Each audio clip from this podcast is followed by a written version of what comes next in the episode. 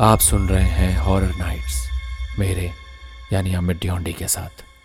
और आज की कहानी है हॉन्टेड जंगल दोस्तों, जंगल शब्द सुनते ही हमारे दिमाग में सुंदर पेड़ तरह तरह के जानवर आ जाते हैं। लेकिन क्या आपने कभी ऐसे जंगल के रास्ते के बारे में सुना है? जहाँ रात में पिशाच, भूत प्रेत, इंसानों की शक्ल में घूमते हैं। जी हाँ दोस्तों। आज की कहानी राहुल की है। और उसके साथ जो घटना घटी, उसे सुनकर आपके भी रोंगटे खड़े हो जाएँगे।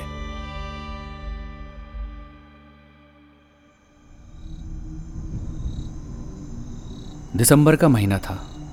आसमान में काले बादल छाए हुए थे। हल्की फुल्की रिमझिम बरसात हो रही थी।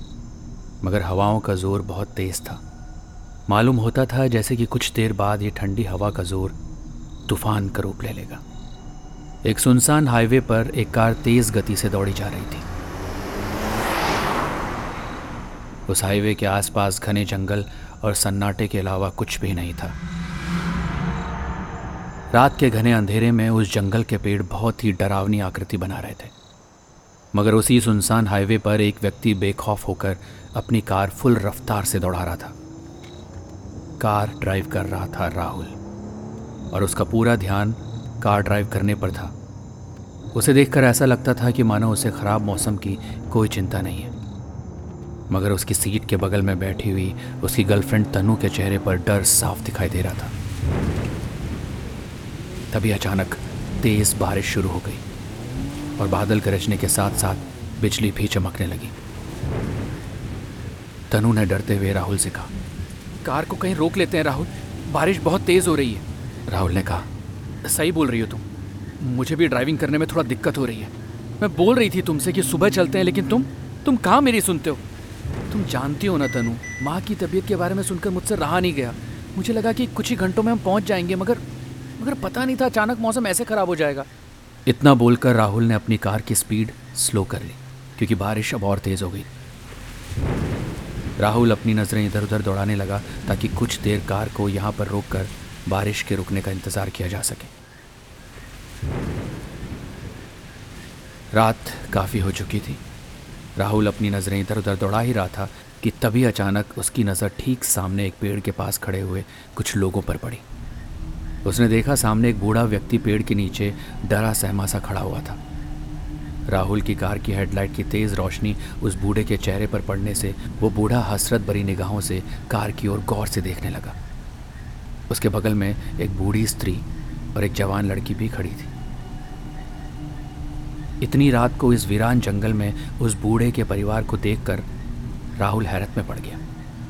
उसने तनु की ओर देखा और कहा, तनु, वो देखो उस पेड़ के पास तीन लोग खड़े हैं। तुम्हें दिख रहे हैं? राहुल के कहने पर तनु ने अपनी नज़रें सामने की ओर कर ली। तनु पहले से ही बहुत ज़्यादा डरी हुई थी। तनु ने डरते हुए राहुल से कहा, राहुल गाड़ी मत रोकना। मुझे कुछ गड़बड़ लग रही है। पागल हो गई क्या तनु? हो सकता है बेचारे मुसीबत में हो। मुझे लगता है हमें उनकी मदद करनी चाहिए। राहुल, तुम्हारा दिमाग खराब है। ये लोग इतनी रात में इस घने जंगल में क्या कर रहे हैं? अब ये तो उनसे पूछकर पता चलेगा ना। एक मिनट। इतना कहकर राहुल ने अपनी कार उस बूढ़े के नज़दीक लाकर रोक दी। और अपनी कार का शीशा नीचे खोलकर उनकी ओर देखकर कहा,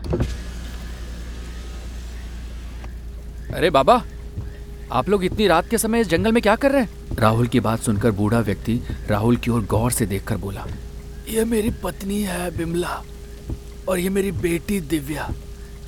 मेरा बेटा मुंबई में काम करता है।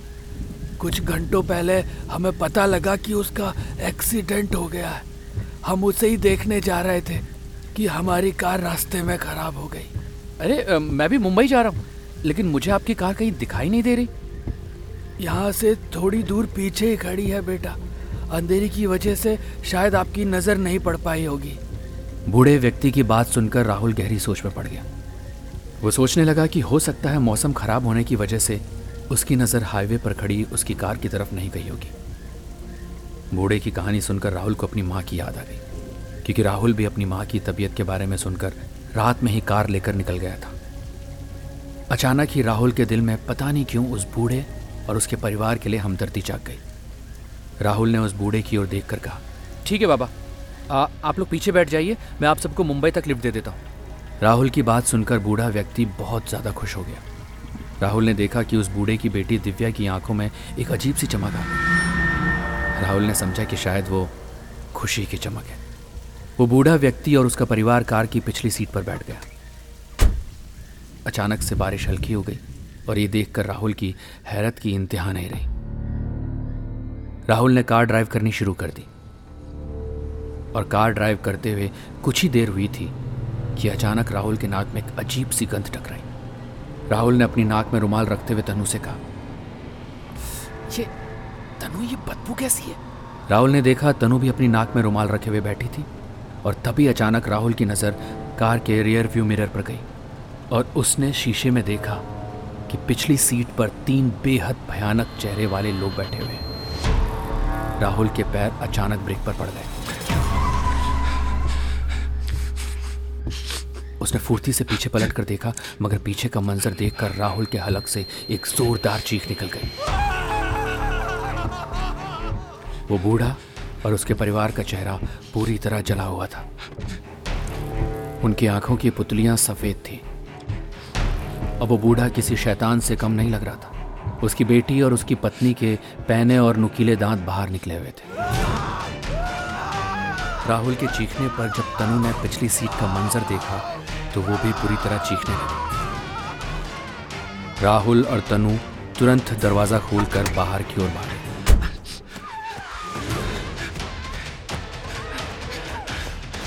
तब उन तीनों शैतानों ने बड़ी फुर्ती से तनु को पकड़ लिया।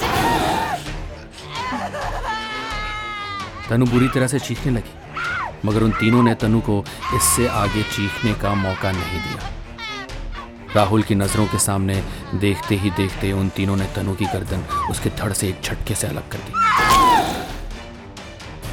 और कुछ ही क्षणों में वो तीनों उसके शरीर का सारा खून पी गए।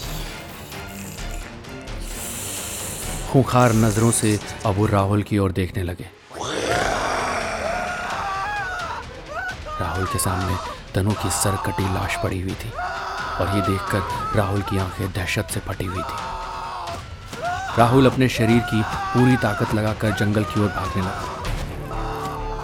उसको नहीं पता था कि वो किस दिशा की ओर भागा जा रहा है, मगर वो तीनों के तीनों बेहद फुर्ती से ज़मीन पर रेंगते हुए राहुल की तरफ़ दौड़े चले जा रहे थे। और वो राहुल के करीब आने ही वाले थे कि अचानक राहुल का शरीर किसी से टकराया और राहुल ज़मीन पर गिर गया। राहुल हाफता हुआ तुरंत उठकर बैठ गया। उसने देखा कि उसके सामने एक बूढ़ा व्यक्ति खड़ा हुआ था। उस बूढ़े के हाथों में एक लॉकेट था, जिसे देखकर वो तीनों शैतान तुरंत बेहद फुर्ती से पीछे की ओर हट गए। उस बूढ़े ने चीखते हुए राहुल से कहा, कुछ ही देर में सुबह होने वाली है, बाबू साहब। घबराओ मत। मेरे होते हुए तीनों शैतान आपको कुछ भी नहीं कर सकते। राहुल दहशत और खौफ की वजह से बेहोश होकर गिर पड़ा।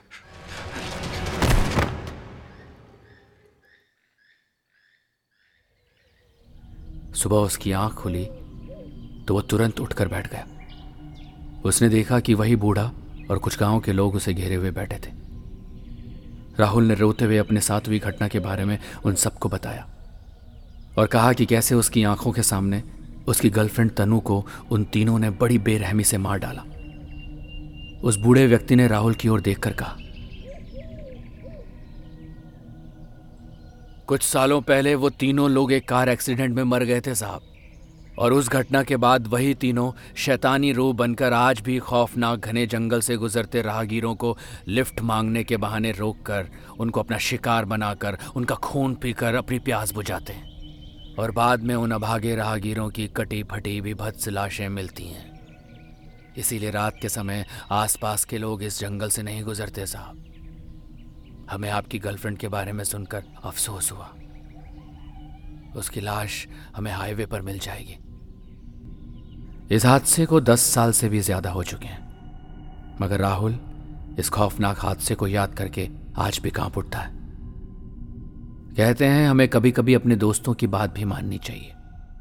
अगर राहुल अपनी गर्लफ्रेंड तनु की बात को मान लेता तो शायद उसके साथ यह हादसा ना होता और उसकी गर्लफ्रेंड तनु ज़िंदा होती। ऐसे ही इंटरेस्टिंग पॉडकास्ट और ऑडियो स्टोरीज के लिए सुनते रहिए ऑडियो पिटारा ऑडियो पिटारा सुनना ज़रूरी है।